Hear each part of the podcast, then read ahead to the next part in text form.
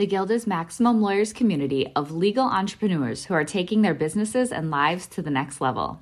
As a Guild member, you'll build relationships, be held accountable, and learn strategies specifically designed to get you unstuck and accelerate your plan for growth. Members are also granted exclusive access to masterminds hosted around the country. Our next event is coming up, and we're heading to Scottsdale, Arizona. There's something truly magical about the power of these in person connections where real time breakthroughs happen. Picture this you're surrounded by like minded law firm owners tackling your business and mindset challenges together. The energy is electric, the insights are transformative, and the results are game changing. Investing in yourself is the best decision you'll ever make.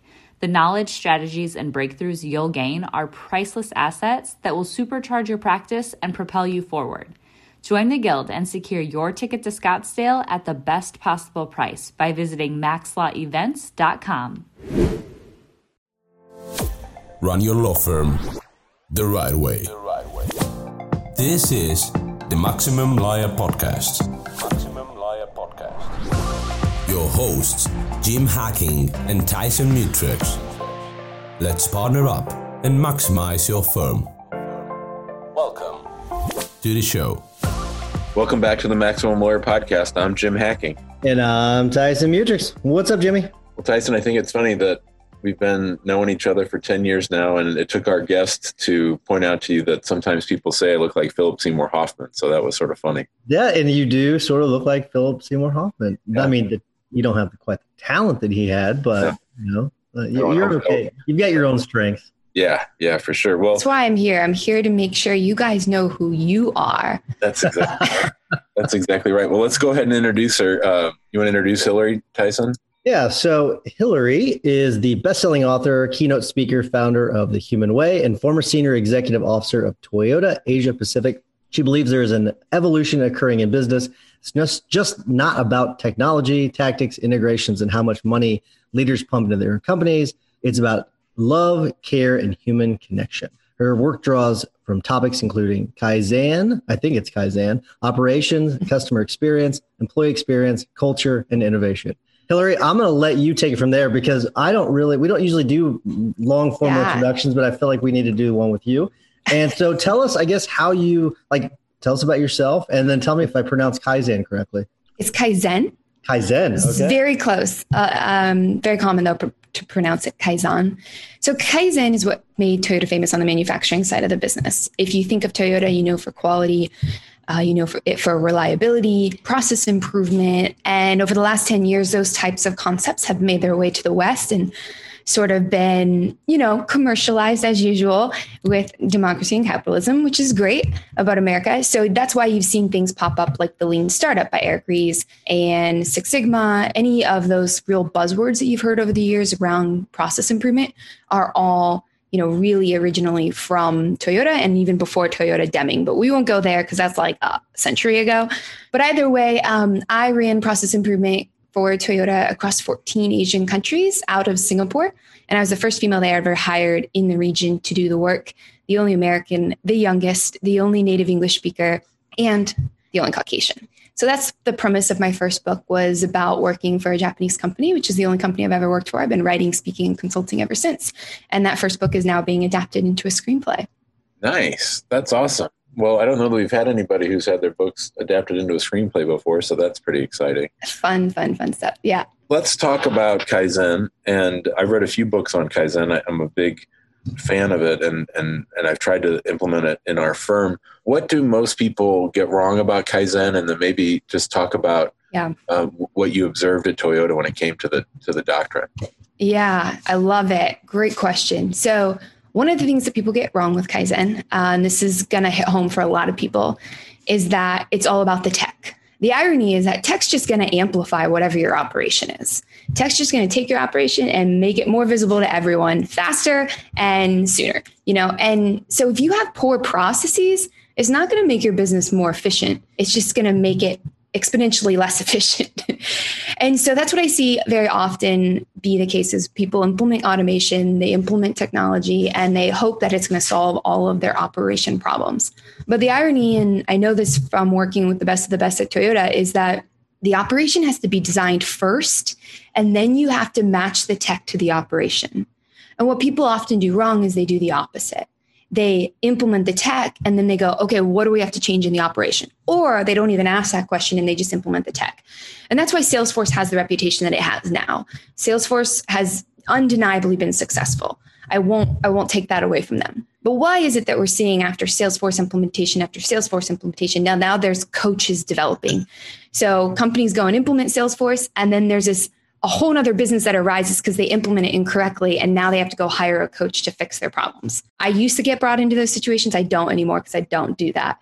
But the point here is you have to design the operation for the person going through the experience, then implement the tech at the right place at the right time to actually solve the problems. And that's where you get optimized experiences. And that's where you get experiences that become viral and people love because it's very much designed for the person going through the experience rather than designing for the benefit of the company.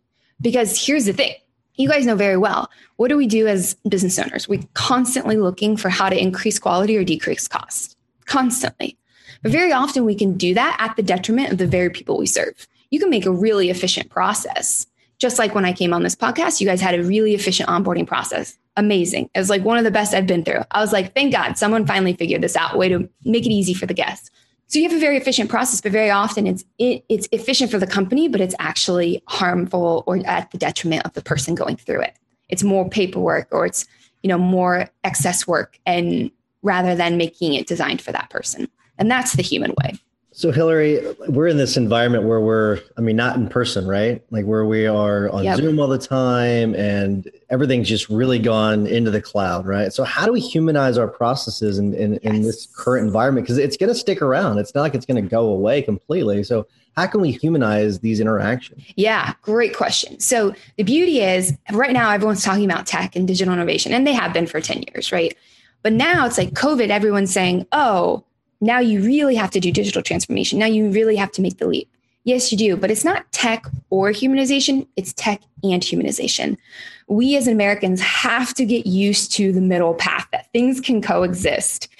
It's not people or profits, it's people and profits. And the irony is the human way actually leads to more profits. Because imagine if you designed an experience so that it was so well thought through that it expedited people through your their journey to to buy faster. I can't tell you how many times I see operations that because of their automation, they actually make it so hard for a consumer to give them money. I see it over and over again. It's like you have layer after layer, barrier after barrier through your tech.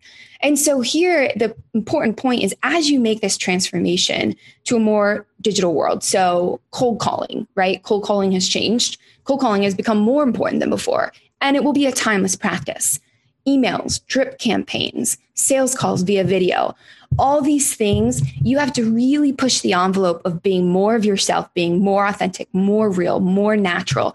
Forget the canned responses, forget the corporate jargon, forget the scripts, and open naturally as you, as the way your company wants to show up, as the values your company represents, because that's what's going to build a connection. The, t- the task here the real big challenge for every company as they make this transition to more digital is how do you create opportunities to build trust. What does that mean? We're in a deep, deep crisis of trust. There's actually some statistics that show from 1970 to 2015, every major big institution has dropped in their level of trust by consumers and the, the common public by over 20%. So big business, military, medicine, every, every big institution has plummeted in trust. What does that mean? People don't know what's believable anymore. And so here you are as a business owner saying, Yeah, I'm going to make this digital transformation. I'm going to automate the crap out of my business. But very often you can do that without realizing there's always still a human behind that experience and that process. Every digital experience is still a human experience. And so, what does that mean? If you have screens between you and your customer in your cold calling process or in your sales process, then you have to fight even harder to build trust. So, what does that look like? When you get on the phone, be natural. I had a CEO ask me last week, she said, You know, we're doing this newsletter, and I just don't even, I don't know what to say. Like, there's so much to say, and I don't know what to say. And I was like, Then that's what you say. Like, what you say is, Man, I don't know about you, but I'm overwhelmed. I don't know what to say because there's so much to say. And so, you know what? And I asked her, I said, maybe you can frame this as a way to hear out what they want to hear. So frame it as, hey, I'm going to keep it really short this week. Instead of me coming up with ideas, I'm going to be really honest. I don't know what to say. You tell me what you want to hear. And as a result, her newsletter blew up. And so it's like people are craving their yearning for realness because through screens and through our automations, we don't know what the fuck's real anymore. We don't know if the bot is real. We have to question is that a real person behind there or not?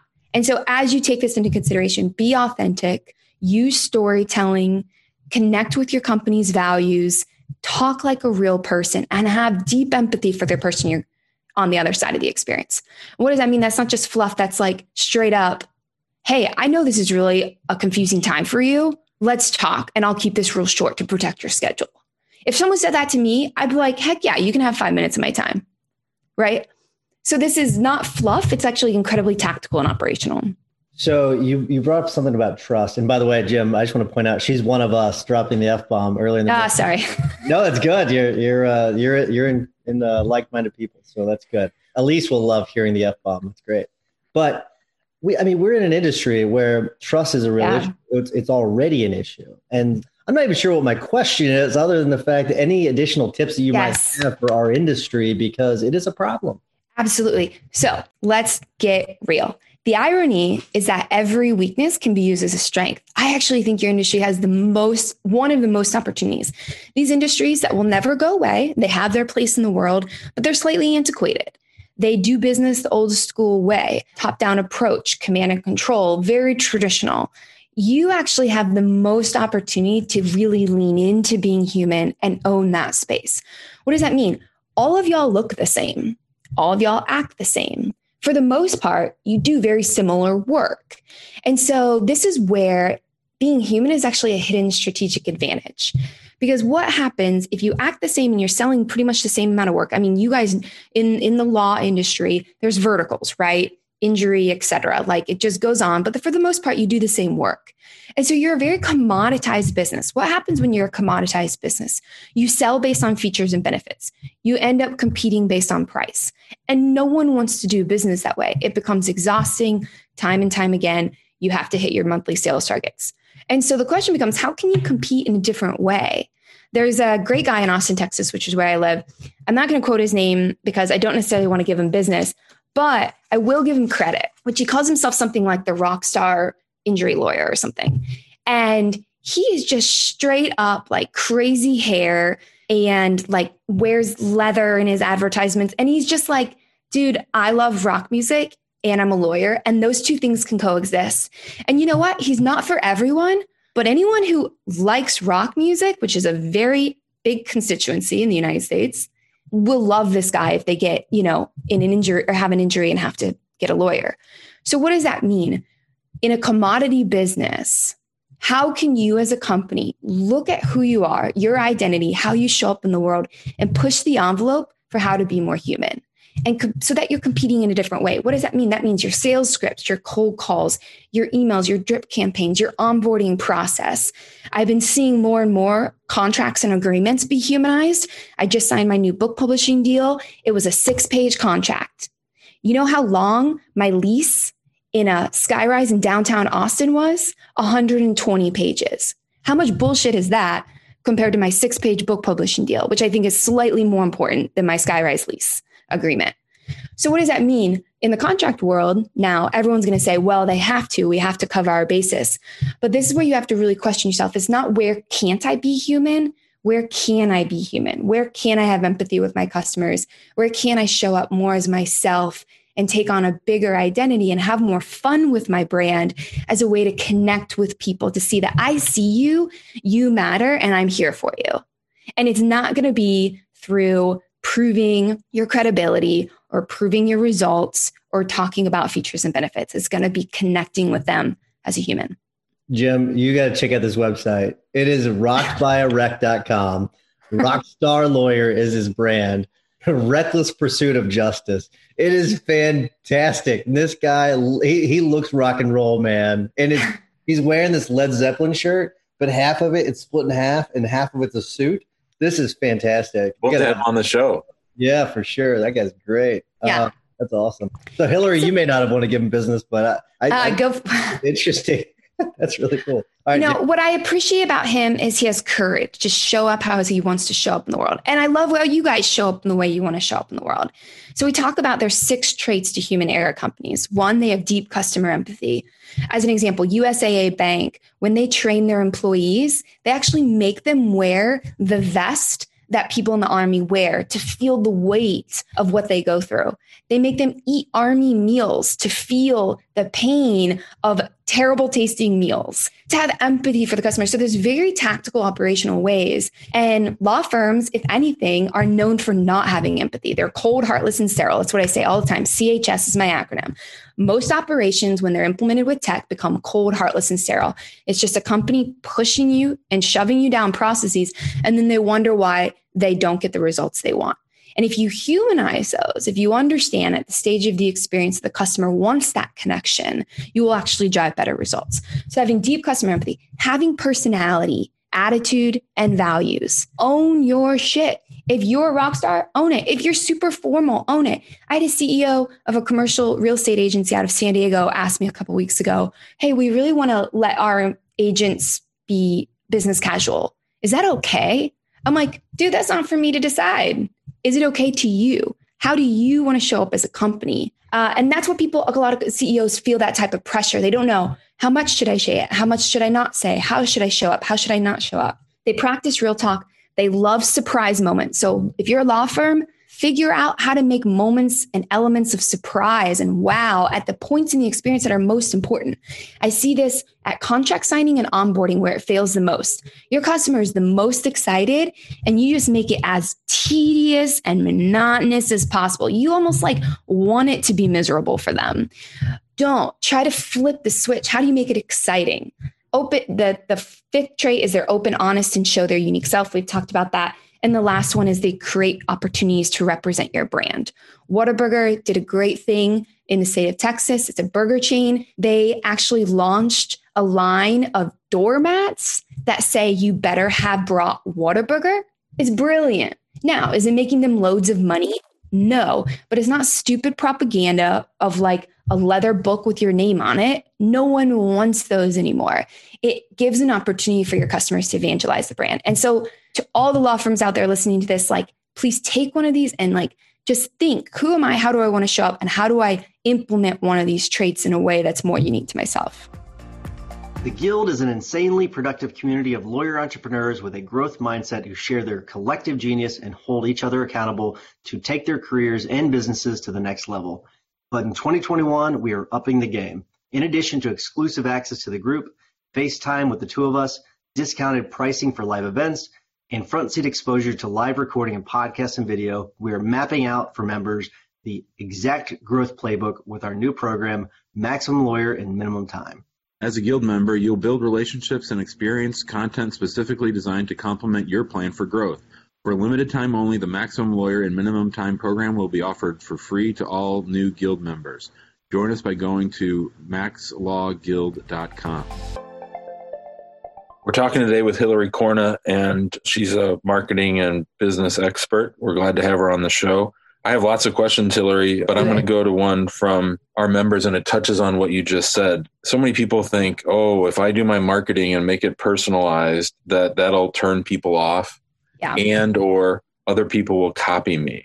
And I tell people all the time, no one's going to copy you because they can't. I'm an immigration lawyer, and another immigration lawyer and I are going to have very different takes on the same thing. So infusing it with our personality is the only way to stand out. I think you're right about that. Okay, so I love, love, love what you're saying. Key point use original language. I've always had a rule of thumb in my life to not speak with cliches because cliches are in one ear, out the other. People don't listen, absorb, and analyze what you're saying. So use original language. What does that mean? Speak the way you speak, speak real talk, speak the way your customers speak. I'm working with this app that works with it pairs construction companies with construction workers. And it just so happens that the guy designing the app is super intelligent human, you know, straight from Vancouver, has a lot of experience in Silicon Valley. And so every prompt the app had was incredibly sophisticated and professional, professional, whatever that means these days, and very cold. And I was like, who are you talking to? You're talking to construction workers. You have to speak like them.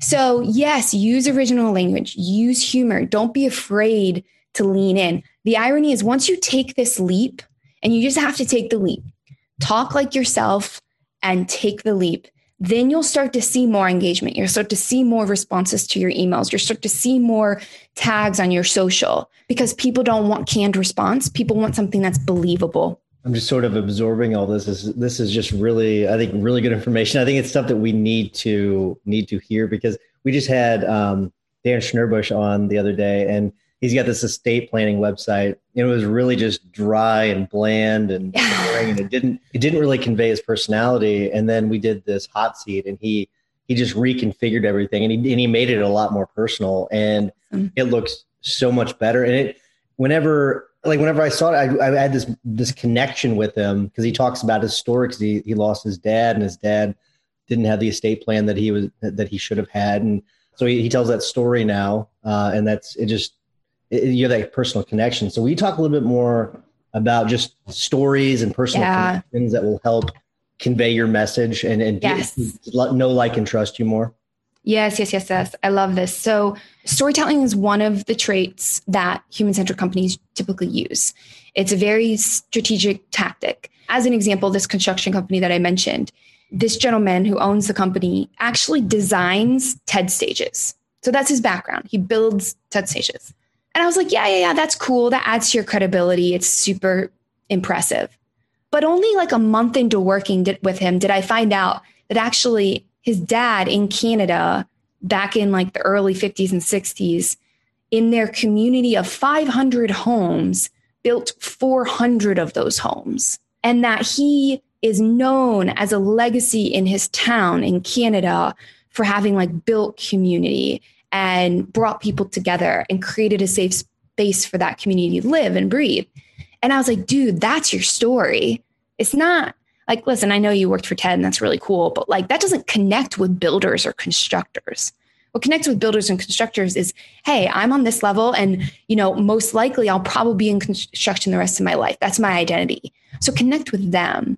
As an example for myself, one of the stories I often tell about my time at Toyota is um, so my father was an entrepreneur, but he was not successful. Uh, he actually passed away when I was nine months old in a car accident. And about 10 years ago, we found a letter that he had written to himself prior to his passing.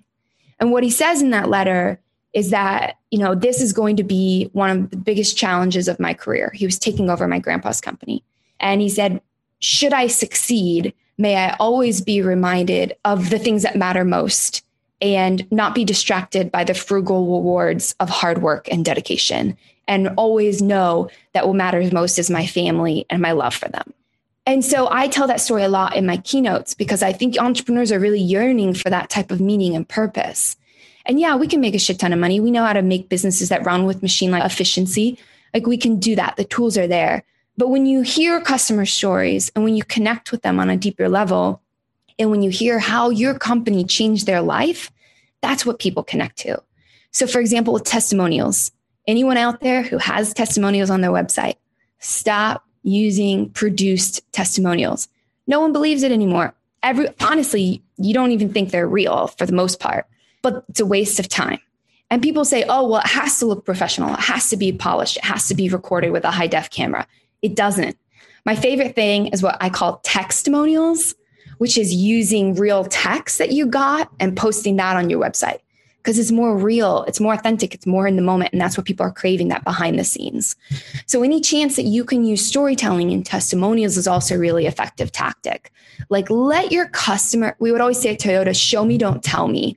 Let your customer speak on your behalf rather than you trying to create a narrative that your future prospects want to hear. Thanks for sharing that story about your dad's letter. And I instantly connected to you more than I had before just by hearing mm. it. So, I think the point was proven just right there in your share. I want to shift gears for a minute just because we're coming up against time and and this is a question I wanted to ask you. So I practice law with my wife and mm-hmm. she's in charge of the production of legal services, like actually doing the the legal work with other lawyers and she supervises them and we've been doing a ton of work on improving our systems, improving our systems and sort of incremental change kaizen.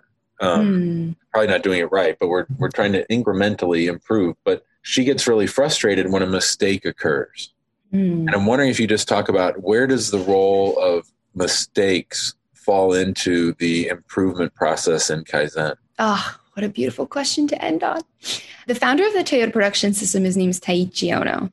And Taiichi Ohno has a great quote that says, and of course I'm going to butcher it on the spot, every problem is not a problem, every problem is actually an opportunity, something along the lines of that. And so great wisdom of Toyota that many people can't harness because it's long term, it's not short term benefits of, you know, process improvement is that operations is designed to be indefinite. There is never a point in improving someone's lives that you're just I can wash my hands of this. We're done. We've made this so perfect. Because what happens people evolve, people change. Their your customers' needs and wants are changing, especially with COVID in some industries day to day. And so when we talk about mistakes, Toyota just would simply never use that word. And it's really how do you change your perspective and the framing of that problem? That now you have more information. What does that tell you in terms of how you need to do things differently? What does that, how does that inform your future decisions? And so this is very much a challenge of Western mindsets and the education system that we're built upon. I truly believe that our future and success as a culture and society is actually in learning skills that make us human, not things that robots can do. And why do I bring this up? Right now, everyone's teaching coding, scripting, automation, engineering. And in the short term, yeah, it's highly valuable. I will not deny that. But there will be a point where robots can do those things better than us. And that is a risk. When we as humans don't know how to do original thinking or prob- creative problem solving, teamwork, collaboration, these are the skill sets that I believe are the future. Now, I'm not talking about next year, but I think in the next 10 years. And so, to your point, Jim, problem solving and how do you deal with failure and resiliency and recovery is a skill set that, as humans, the more we nurture it, the more successful we'll become. And in process improvement, it's never even seen as a failure. Hilary, I could talk to you freaking all day. This is just great. I love talking about systems and processes and adding that human element is fantastic. But we do need to wrap things up. Before I do, how do people get in touch with uh, you if they want to work with you?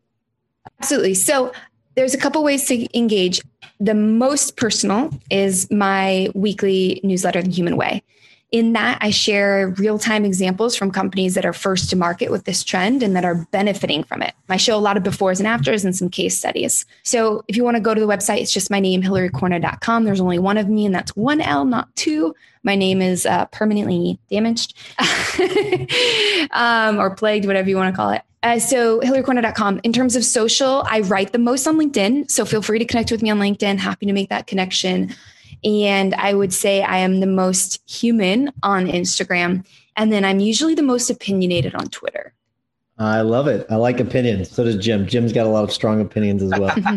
um, all right. But I am going to wrap things up. So please join us in the guild if you're interested in the guild. It's maxlawguild.com. A lot of great high level people in the guild sharing a lot of great information that you're not able to get in the big group. But if the guild's not for you, check out the big group on Facebook. And then also at the end of this episode, please give us a five star review so we help spread the love. Jimmy, what's your hack of the week? Well, first of all, let me thank Hilary for coming on the show. You know, we have these guests sometimes, Tyson, from time to time. It's not not that often, to tell you the truth, that people actually say things that are going to haunt me for weeks and weeks and things to think about. And I somewhat resent that, but I also appreciate it. So, Hilary, thanks for that. And my hack of the week is to study the work of Dr. W. Edwards Deming. That's where a lot of the incremental improvement movement comes from. There's a great website for the Deming Institute called deming.org. There are resources, there's videos, there's obviously has lots of books. I have one of his books that I've started and it's it's good. It's it, it helps you sort of look at improvements in a neutral way without getting all the emotional and and like Hilary said, just never being satisfied and always looking to improve. Mm-hmm. Love it, Jimmy. All right, Hilary, we always ask our guests to give a tip or hack of the week. Do you have a tip or hack for us? Yes. So here's my challenge. I want you this week before Thanksgiving to somehow call it out.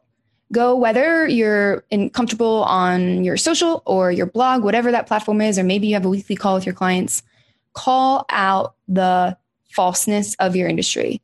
say some myth, say some mistruth about what's going on and people's interpretation of your work. That is a moment, that is a chance for you to build trust with your people because people want to know the truth. And I am going to say, I don't know if this will air in the new year, but it may oh. air right before New Year's. So I would let's say reset. Yeah, re- reset it. Reword for the New Year's or whatever this drops. I'm not sure when this is going to drop. Jimmy, beautiful. You know? Basically, just give yourself a deadline and and yeah. do, do what Hilary just said. Because that's I think it's great advice. I like it. I mean, it's good because the guild gets to see this today, and they, they can they can do it before Thanksgiving. So, fantastic.